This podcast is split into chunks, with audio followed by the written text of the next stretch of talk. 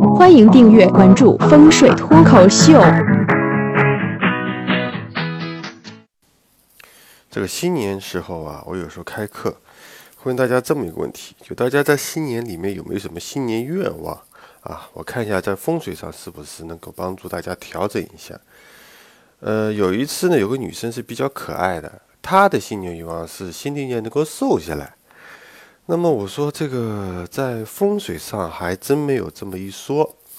但是呢，如果你想瘦的话呢，你就来学风水这个课程。为什么呢？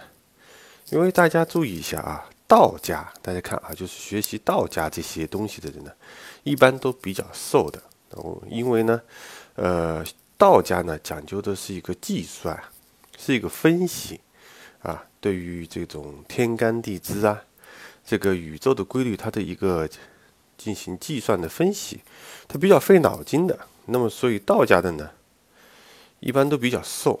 那么你看那个佛家的人就比较胖，为什么呢？佛家的人呢讲究是这个四大皆空啊，他不往心里去，心宽之体胖嘛。